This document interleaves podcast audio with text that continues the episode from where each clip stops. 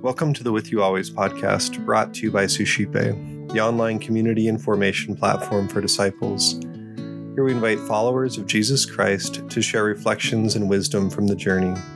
Our hope is to instill a recognition that God is indeed with us always. Today, Father Jeff Norfolk, a priest from the Diocese of Sioux Falls, shares what God is doing in his life.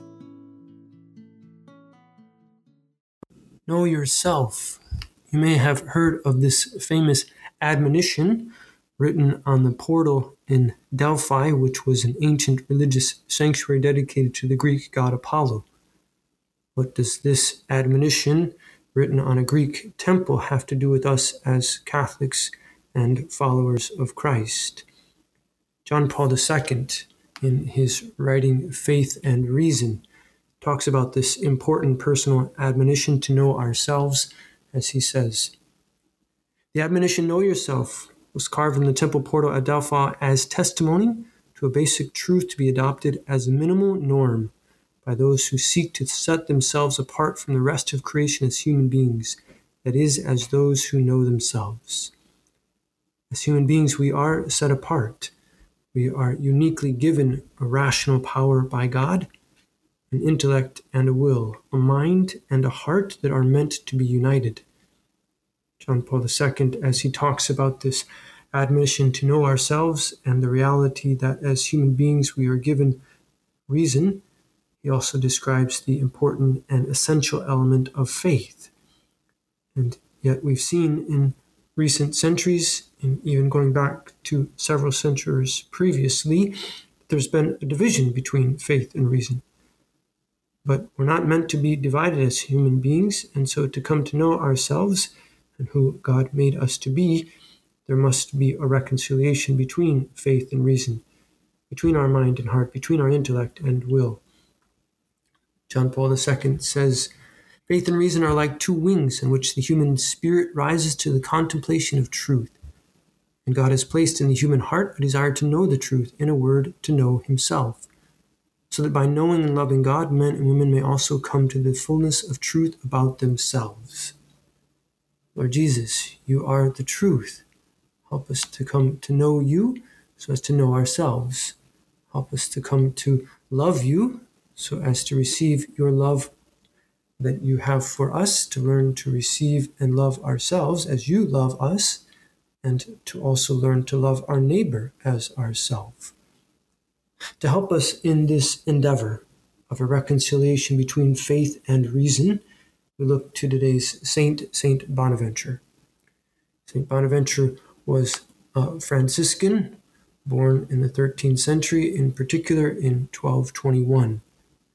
Coming from a wealthy family, little is known about his childhood, but it's believed that because his father was a physician, he came from a family of means. Knowing that he came from that wealth and being cared for by his family, he also recognized that the source of that wealth was not just simply through his father's hard work as a physician, but that God was the source of those means that had blessed his family through which he was cared for. God is the source of all means, the source of all truth. We want to come to acknowledge him as the source, so that we can recognize again his generosity in giving us life, in giving us the dignity and the reality of who we are as human beings, so that we can be reconciled to him. St. Bonaventure, in taking not only the physical means given to him, but also the intellectual means, a very bright man, well-formed, would go on to help form others. Again, not only in their intellectual means at the University of Paris, but also trying to help them to be reconciled in their relationship with God, so that there is not a division within the human person between faith and reason, but as St. John Paul II says, that we may soar with both those wings of faith and reason. St. Bonaventure eventually was asked to step away from his work at the university to help bring a unity within his own Franciscan community, taking on this role as the Order's General Minister shortly after St. Francis had died, St. Bonaventure was given a task that would go beyond his own human abilities. Division about what it meant to live poverty was taking place and bringing stress to the universal order of the Franciscans, and so he would step in to help bring back that order and to help them understand that by the power of the Holy Spirit there could be unity within their community, unity in following in the footsteps of their founder, but even more so following in the footsteps of their founder so as to follow in the footsteps of Jesus Christ with the support of his church. This need for unity within the human person, this need for unity within our world and within our church is an urgent need. St. Bonaventure can help us and encourage us. He can pray for us. St. John Paul II in our own time period can encourage us, can help us. Jesus, these two holy men point us to you, that we would recognize and give great thanks for the gift of both our intellect and our will, our mind and our heart. In this continued pursuit to know ourselves, God, as you have created us, we ask for the grace to study and to study hard, to learn more about God and about who he has made us, to study all that will teach us the truth about who God is and who we are made to be. And as we study hard, through the example and the help of St. Bonaventure, we pray even harder that the help of God given to us in prayer will help us in that discipline to be a student of our human nature, a student of learning of what it means to be human so that we can help others to be human.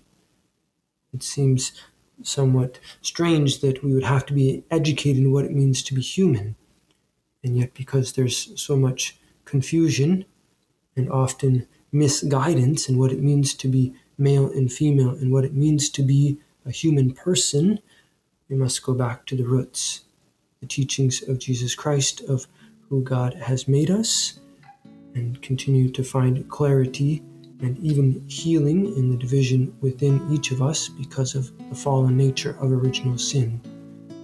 Jesus, please heal us, following your example, listening to your teachings given to us through St. Bonaventure, through St. John Paul II, through the gift of your Holy Catholic Church. We ask, Lord, that we may be united within ourselves by your grace, by your healing power, so as to help bring unity within others, unity within our nation, unity within our church.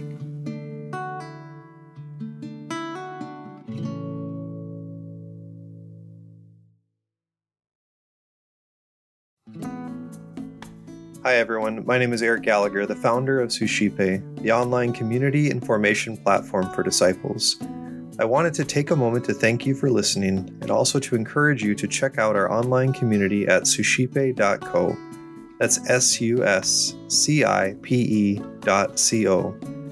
At suscipe.co, we're constantly offering free book studies, self-guided mini retreats, opportunities for family fun, prayer, and more.